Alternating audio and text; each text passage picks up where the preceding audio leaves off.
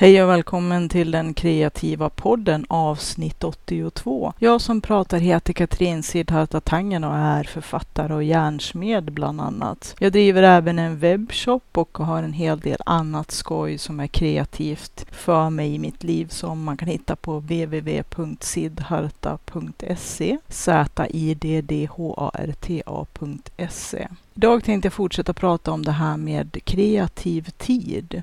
Hur ska vi karva ut mera utav de dyrbara ögonblicken här i vårt liv där vi kan få göra det som vi har lust till och som vi vill och längtar efter. Att förverkliga våra mål och våra egna drömmar. Det är inte alltid så himla enkelt när vardagen tränger på, och om du har varit en lyssnare som har hängt med så vet du att från avsnitt åttio så har vi en pågående utmaning just nu.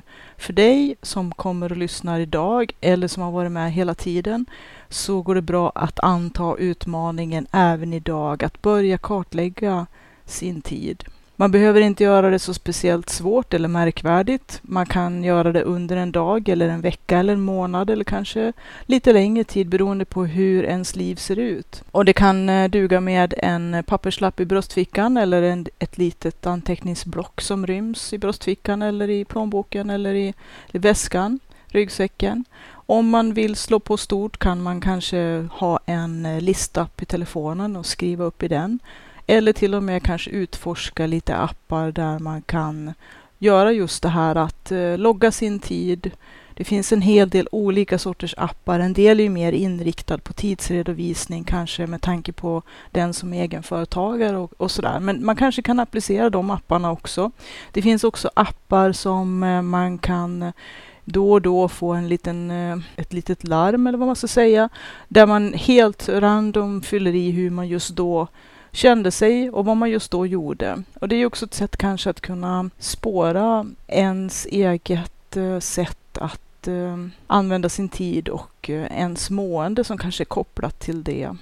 När vi har låga stunder och kanske höga stunder, när vi är i vårt bästa humör och när vi kanske är i lite sämre humör.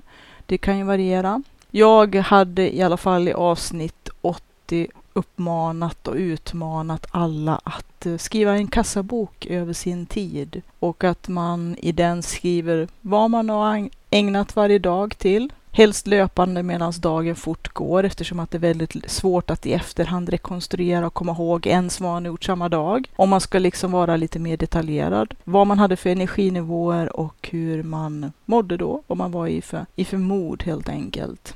Det kan vara enkelt, bara en glad gubbe eller en ledsen gubbe eller en neutral gubbe till exempel. Eller kanske en arg gubbe om man nu var upprörd över någonting. Och man kanske kan göra en liten stapel för att se, kunna se ungefär hur hög energinivå man tyckte att man hade. Att det blir någon slags självskattning här då. Att en eh, skala mellan ett och tio kanske också kan duga.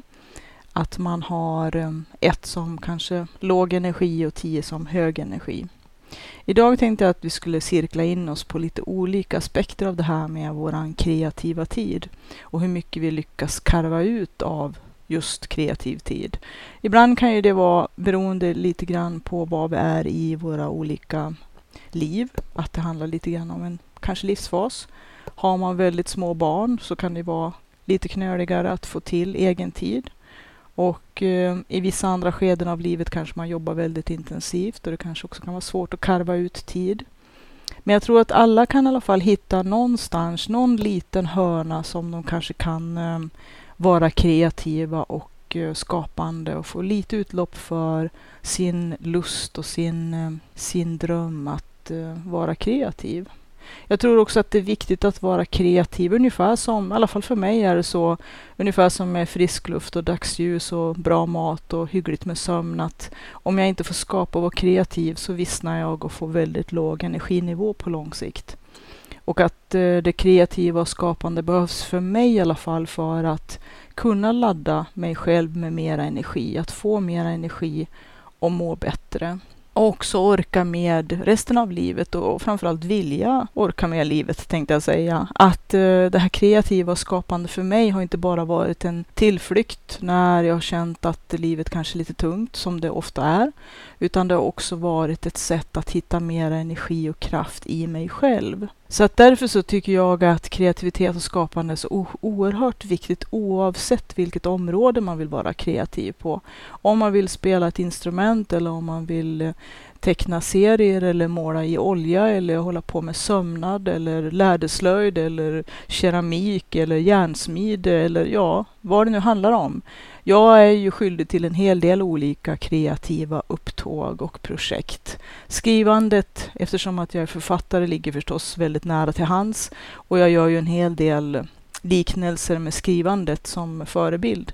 Men jag sysslar också med sömnad och har även medeltids- och vikingaintresse och sysslar med järnsmederiet. Så att eh, det finns lite olika strängar på min lyra, som man brukar säga.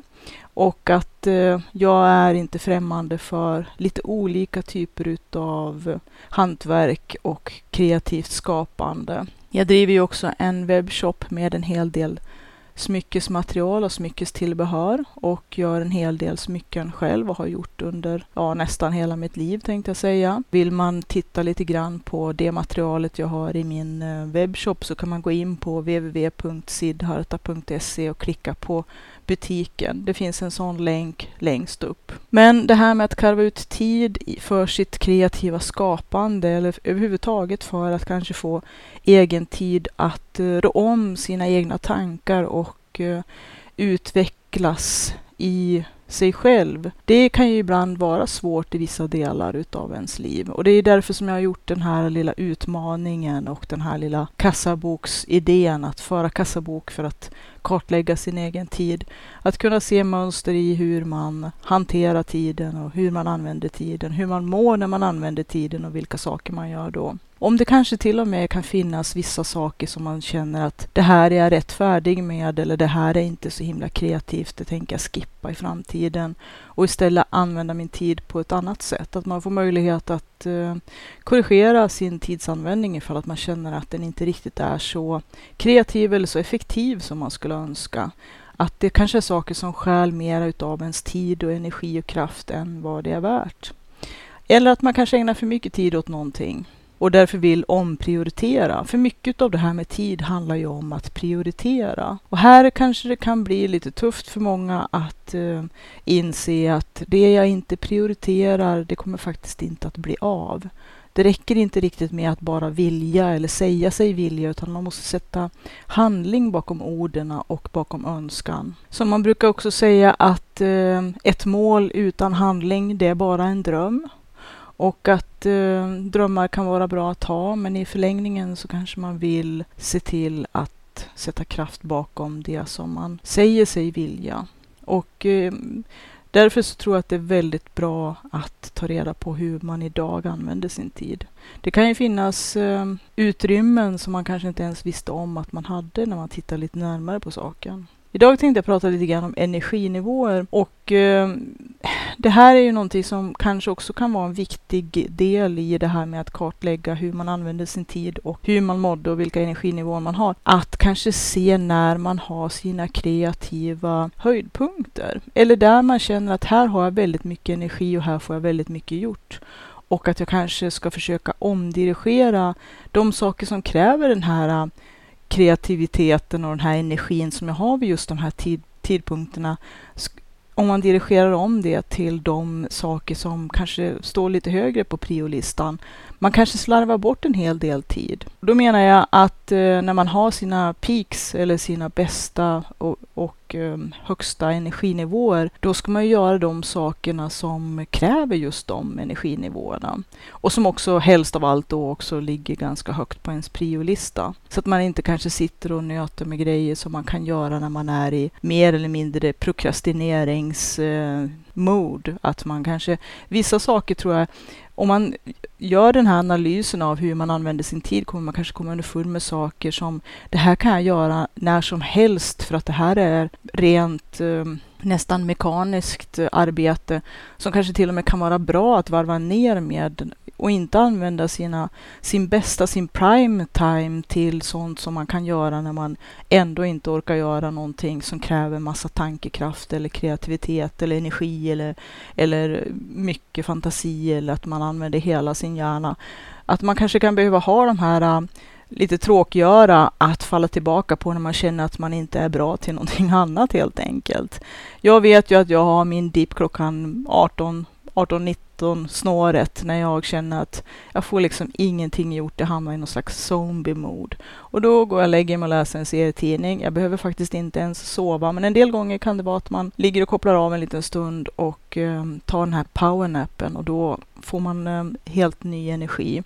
För mig brukar det funka för det mesta, om jag inte eh, råkar somna för djupt och sover för länge, för då kan man vara alldeles färdig efter det, och då brukar den kvällen vara ganska förstörd. Så att det gäller ju att hitta sina trick och eh, metoder som fungerar, som man kan göra utan att eh, kanske förvärra läget. En del gånger när man har somnat för hårt och vaknar upp och är helt, känner sig fullständigt mosad, så då kan man ju bli någorlunda less och tappa lite sugen på sig själv. Men det är sånt som händer. Det är, man får se det som eh, lite spill får man räkna med, som man brukar säga. Men att eh, hitta de här sätten att kanske kunna återladda sig och hitta mera energi eller komma igen, att omgruppera helt enkelt. Men då när man ibland känner att man faktiskt inte duger till några mer krävande grejer, då är det bra att ha den här listan också med saker.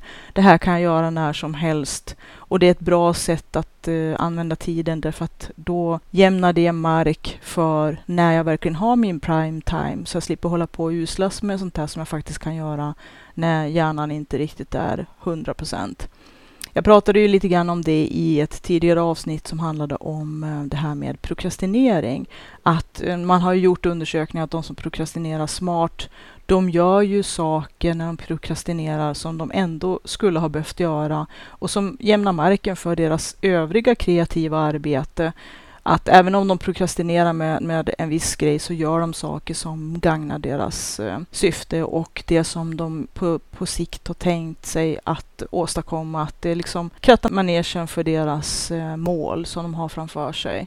Att försöka använda tiden effektivt, det är ju liksom att göra rätt sak vid rätt tidpunkt. Och då kan det ju vara lämpligt att ha olika typer utav um, arbeten. Ett tips kan ju vara när man analyserar sin tidskassabok och uh, sina olika energi- och humörsnivåer, och beroende på vilken typ utav aktivitet och hur krävande eller inte krävande den aktiviteten är, att eh, kanske göra några kolumner och sortera in olika typer utav aktiviteter i. Att man kanske vet att när jag är helt mosad i skallen, ja då kan jag hålla på och tvätta och stryka och göra de här uppgifterna. När jag har min prime och när jag verkligen är på hugget och hög energinivåer, då vill jag verkligen reservera de tidpunkterna till att göra de här sakerna som är viktiga för mig och som kräver en hel del mycket mera än det här kanske mera monotona som man måste göra till vardags, som också alltid måste göras hur som helst. Att prioritera, ha sin priolista, se vad man vill göra för någonting och vilka saker som man vet att man alltid måste få gjort.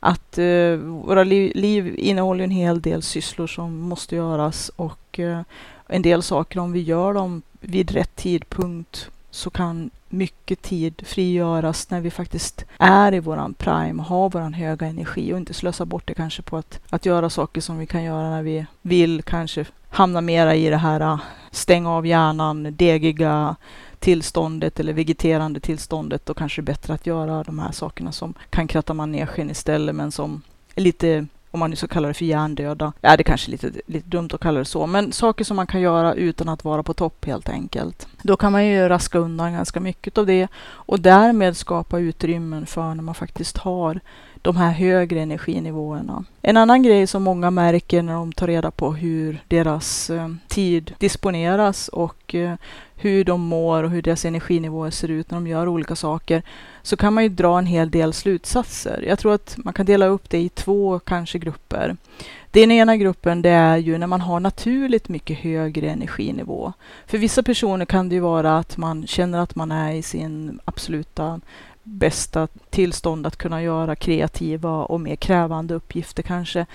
när man, om man nu kanske går upp tidigt på morgonen och är ganska fräsch, att man har inte blivit nernött av att ha suttit på buss och pendel och tåg och sådär och, och tagit sig till jobbet och blivit helt mosad i huvudet och kanske en, har en hel arbetsdag bakom sig.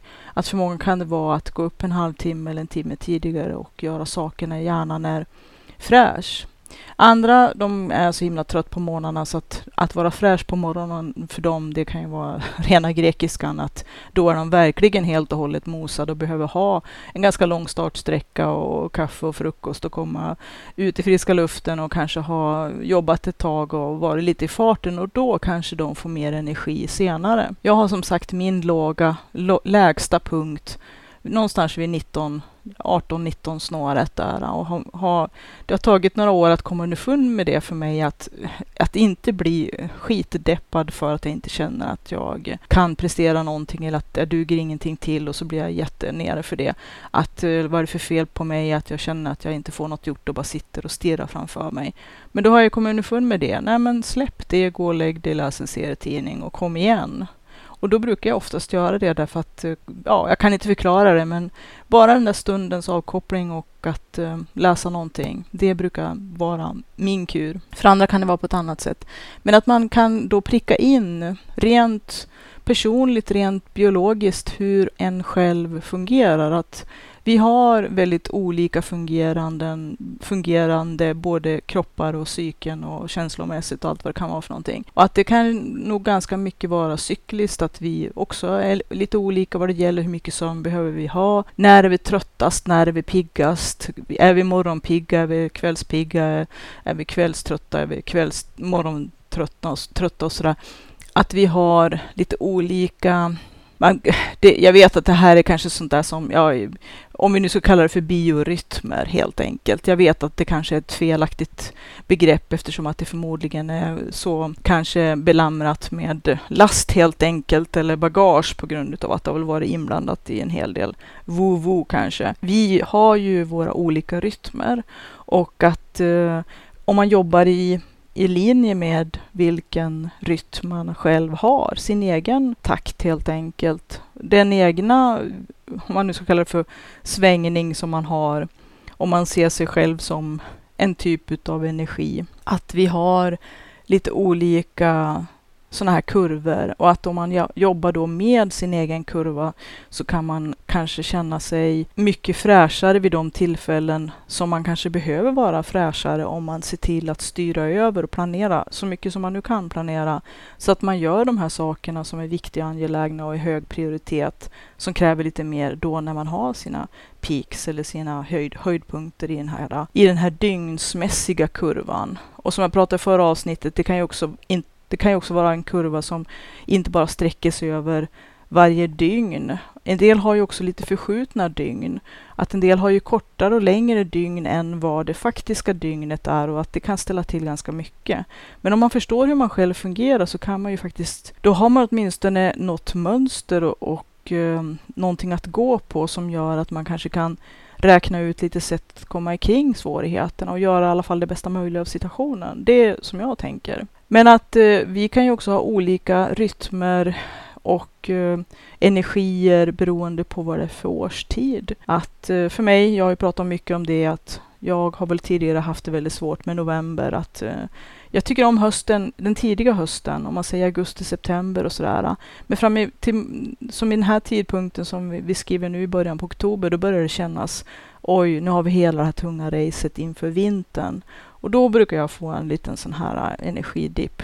Men att jag har hittat sätt att uh, jobba mig förbi det och att försöka hitta varje månads egen kvalitet. Och uh, nu ser jag ju fram emot november när jag får skriva NaNoWriMo. Så att det, det laddar mig ganska mycket. Och fördelen ändå med hösten, det är att ja, det är ganska kallt. Man behöver i alla fall inte hålla på att gå åt för att det är så himla varmt.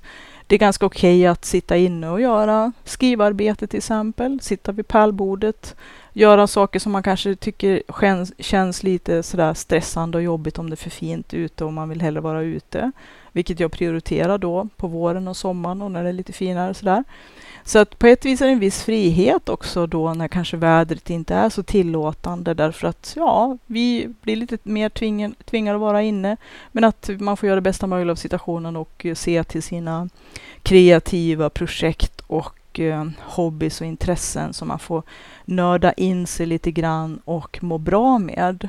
Så ingenting ont som inte har något gott med sig, men att uh, hitta de här uh, energinivåerna och kanske också rita in dem. För att om man nu tänker att man har fört den här tidskassaboken och uh, kanske rita lite glad gubbe, ledsen gubbe, neutral gubbe, arg gubbe eller vad man nu har för gubbar.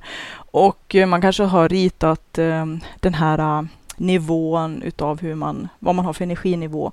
Då kommer man kanske att kunna kartlägga också ett mönster i det.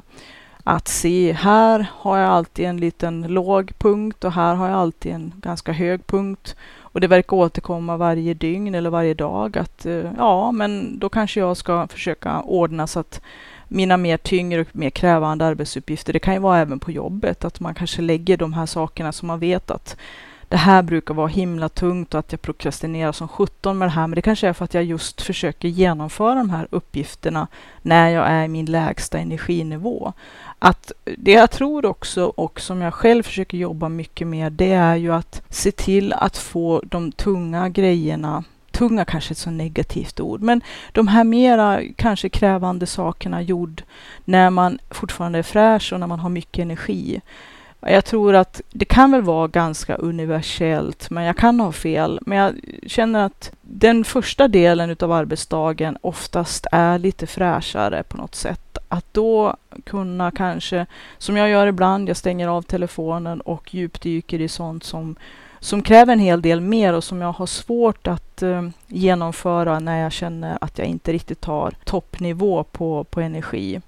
Att se till att förlägga de delarna utav det man vill få gjort och det man prioriterar högst när man har den här lite oskrivna bladet när arbetsdagen eller dagen överhuvudtaget, det behöver ju inte vara en arbetsdag utan det kan ju vara när man är ledig och faktiskt vill göra saker som man, som man har på sin, i sin plan helt enkelt, att förverkliga de här kreativa målen som man kanske har, sina visioner och sina drömmar, att förlägga dem. Ge dem prime time helt enkelt. Ringa in de utrymmena som är din fräschaste och bästaste tid.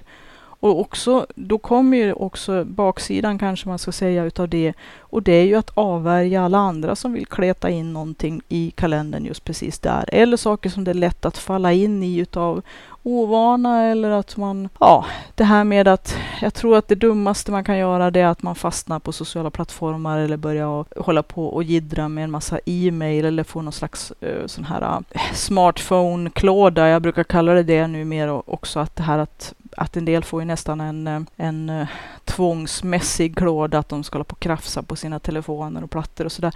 Men att alla lite grann har det här problemet att vi, så fort det plingar till, stäng av alla de här notifikationerna i telefonen och på datorn som talar om att du har fått ett nytt mejl, så att du inte varenda sekund får ett avbrott så fort det plingar till för någonting. Och så kan ju vi då som är som små ekorrar inte låta bli att vi måste kolla vad det är för någonting. Oftast är det ju bara skräp, sånt som inte är så himla viktigt, men som då har brutit våran koncentration och som också då Bodil Jönsson skriver väldigt mycket om i sin bok tio tankar om tid. Hon har ju skrivit några andra böcker också. Just det här med ställtid. Att om vi hela tiden blir avbruten i det som vi gör, speciellt när det är sånt som vi gör som är lite mer krävande och som kanske vi ska vika våran prime time till, det som är, ligger högst på våran priolista. Försöka stöka undan de här sakerna som vi både verkligen vill få gjort och att vi behöver vara fräsch då. Om det hela tiden plingar till och att vi låter saker och ting alltid avbryta oss, så, så bryts ju våran koncentration och det tar väldigt lång tid. Och det tar väldigt lång tid att, eh, att hitta tillbaka till spåret.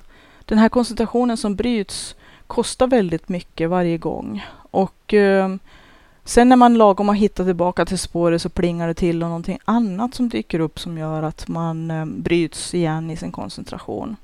Så att, att kanske vakta den här prime-timen som man har som en liten drake som vaktar sitt guld Och se till också att eh, få bukt med sina kanske egna ovanor. Det är inte bara att folk hela tiden springer in i dörren och, och ska liksom, de här sociala kanske personerna som hela tiden hänger på låset och vill hålla på och bubbla bort en stund och sådana saker. Och det är inget fel i det, men det kanske är det. Om de inkräktar på ens prime time.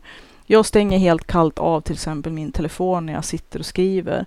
Och det måste jag göra när jag spelar in en podd också, ganska uppenbart.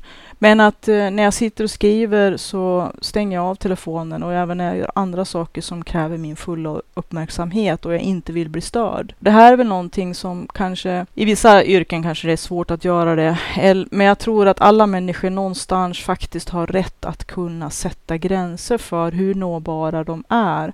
Och att kunna vakta sin eh, vissa tidpunkter. Man kanske inte kan vara onåbar jämt, men att vi kanske har gjort det här till en eh, mycket större halskrage, eller vad ska jag säga, sån här, som man sa förr i tiden, kvarnsten runt halsen. Vi har gjort ett, eller som man också säger, att man, vi har bundit ris till egen rygg. Att vi har kanske låtit det här med telefoner och alla de här avbrotten och störningsmomenten och plingplångandet och notifieringarna gå lite för långt. Att de inkräktar på allt och alla, att vi hela tiden, det här numera ganska så dramatiskt avkortade koncentrationsspannet redan, och eh, alla de störningarna som dyker upp. Att vi kanske måste helt enkelt eh, vakta våran tid och eh, värja oss, och både mot yttervärlden men kanske också mot oss själva. Det finns en hel del bra appar som man kan använda. Man kan ställa in både datorn och telefonen så att man spärrar vissa sociala plattformar eller notifikationer, eller att ens komma ut på internet. För att det kan ju vara att det är väldigt lätt att man, jag ska bara, ska bara kolla en grej liksom. Eller jag ska bara researcha en pryl. Och sen så några timmar senare så tittar man upp och inser att jaha, här har jag suttit och klickat på länk efter länk. Och, och, och det var ju, kändes ju väldigt meningsfullt medan man gjorde det. Man hamnar ju lätt i flow när man sitter och klickar runt och tittar på en massa YouTube-filer och sånt där. Men i slutändan så har det faktiskt inte lätt att arbetet har gått ett enda steg framåt. För det mesta inte. Och att den lilla uppgiften som vi faktiskt behövde kolla upp, den tog inte speciellt lång tid, men sen så kom vi på avvägar. Väldigt lätt att hamna på stickspår som kan ta väldigt mycket både tid och energi. Och så är det lite grann, tycker jag, som när man hamnar i de här, om man ska säga att man råkar följa det här The Rabbit Trail, eller följer den vita kaninen och eh, hamnar i något kaninhår som visar sig vara helt bottenlöst. När man tittar upp efter några timmar så så känner man sig lika mosig som när man har suttit och skakat i en buss eller en bil eller rest i flera timmar. Att eh, all den här energin och eh, ens prime time, den har man ju fuskat bort, och man är helt mosig och känner okej. Okay. Tittar man upp och känner sig nästan lite nyvaken och undrar vad var det som hände egentligen. Och det här tror jag att vi måste kanske mer medvetet bevaka av de tidpunkter på dygnet när vi är som allra mest högkreativa, kanske vi ska kalla det. Nu är det ju lite som jag är allergisk mot när det blir väldigt mycket prestationstermer och prestationsnojeri och sådär. Och just det här med kreativitetshögpunkt, det låter ju väldigt, väldigt eh, prestationsnojigt. Men att eh, bevaka sin sin egen kreativaste tidpunkt när man har sin mesta energi. Det ser jag nästan som självförsvar, om jag ska vara ärlig.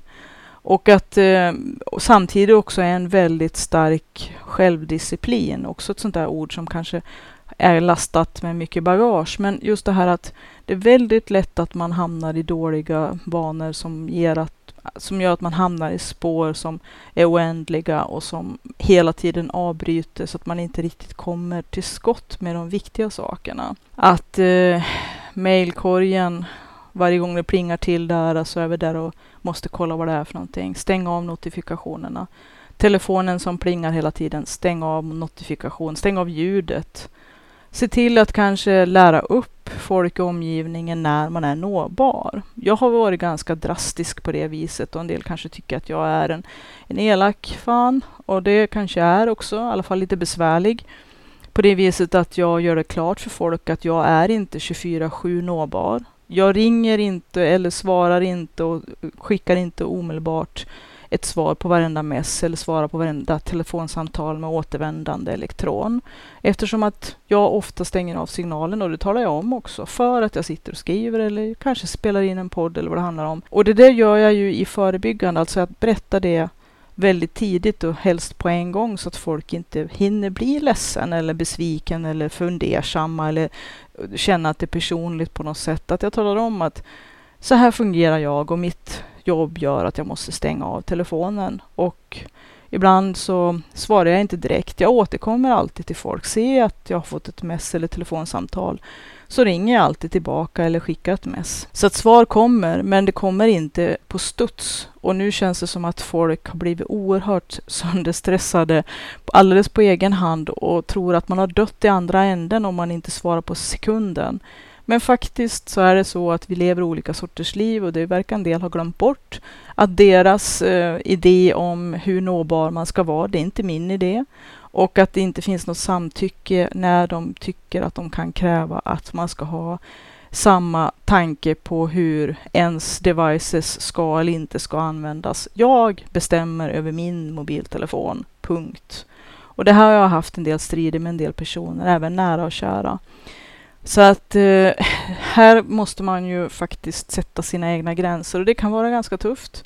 Och som jag pratat om i tidigare poddavsnitt, jag har ju varit ganska en besvärlig typ, och jag kanske inte är jättepolitiskt korrekt alla gånger, och jag smeker inte alla medhårs. Och ibland kanske en del tycker att jag är ganska dum i huvudet rent ut sagt, eftersom att jag säger exakt vad jag tycker och tänker, och att jag sätter mina egna gränser, att jag har de här spelreglerna, och att alla får göra på sitt vis, absolut, men att jag eftersträvar alltid samtycke innan jag kräver saker av andra människor, och att jag kräver samma respekt tillbaka. Så att det är mycket det här som jag tror har blivit in... vanda, både ovanor hos oss själva, men också att vi har blivit trimmade i någonting som jag på sikt tror är extremt okreativt och okonstruktivt och kontraproduktivt. De här ständiga avbrotten och att hela tiden folk river och sliter i alla och samtidigt skriker högan skyn över hur utbrända och stressade och utmattningsdepressioner de har, men ändå driver de hela den här karusellen också minst lika hårt själva gentemot andra. Och det här är helt oförklarligt för mig. Samtidigt att som, om jag skulle vara arbetsgivare så skulle jag bli ganska upprörd om jag skulle behöva betala för arbetstid när folk bara sitter och lallar med sina telefoner, håller på och eh, nästan tvångsmässigt kliar sina devices. Och här kanske jag inte heller är så politiskt korrekt, men eh, att eh, jag har en känsla av att eh, vi inte använder varken oss själva optimalt. Och det är väl kanske det som jag vill komma åt med den här kassaboken, att föra, föra lite kassabok över hur man använder sin tid. Allra helst när man kanske har dåligt med tid och har svårt att få utrymme för att förverkliga sina drömmar och sina, sina kreativa projekt. Och kanske faktiskt också, som jag skulle göra, må väldigt dåligt och vissna om jag faktiskt inte fick känna att jag fick hålla på med de här sakerna som för mig tankar mig med energi och gör att jag får livsglädje och livskvalitet. Att bara hålla på och nöta på med vardagens gråa som har sin plats och som också absolut måste göras. Det är så för alla. Men att inte kunna karva ut tid för att göra det som för mig känns väldigt angeläget, som är mitt autentiska jag, det skulle döda mig. Så därför så måste jag sätta upp ganska hårda regler för både mig själv och för omgivningen. Sätta gränser och hitta vägar kring de här ovanorna och det här som kanske kan komma i vägen fastän att det egentligen inte finns riktigt motivation, eftersom att det faktiskt är så kontraproduktivt. Och att eh, jag vill leva ett så kreativt och givande liv, för jag har bara ett, så vitt vi vet i alla fall. Och med de orden tänkte jag sluta den här podden. Hoppas du får bok över din tid och reflekterar över hur du använder din tid. Och kom tillbaka till kommande avsnitt av podden. Vi ska prata mer om tid. Jag lägger ju lite avsnitt av podden nu emellan här för att folk ska hinna skriva sin tid och föra den här kassaboken. lite strategiskt sådär. Också för att eh, fylla in med de detaljerna som sen kan vara användbara i det fortsatta, fortsatta arbetet med att få ett så kreativt och skapande liv. Livet som ett kreativt äventyr. Det här är lite förberedande inför kommande avsnitt. Så häng med och eh, håll ut!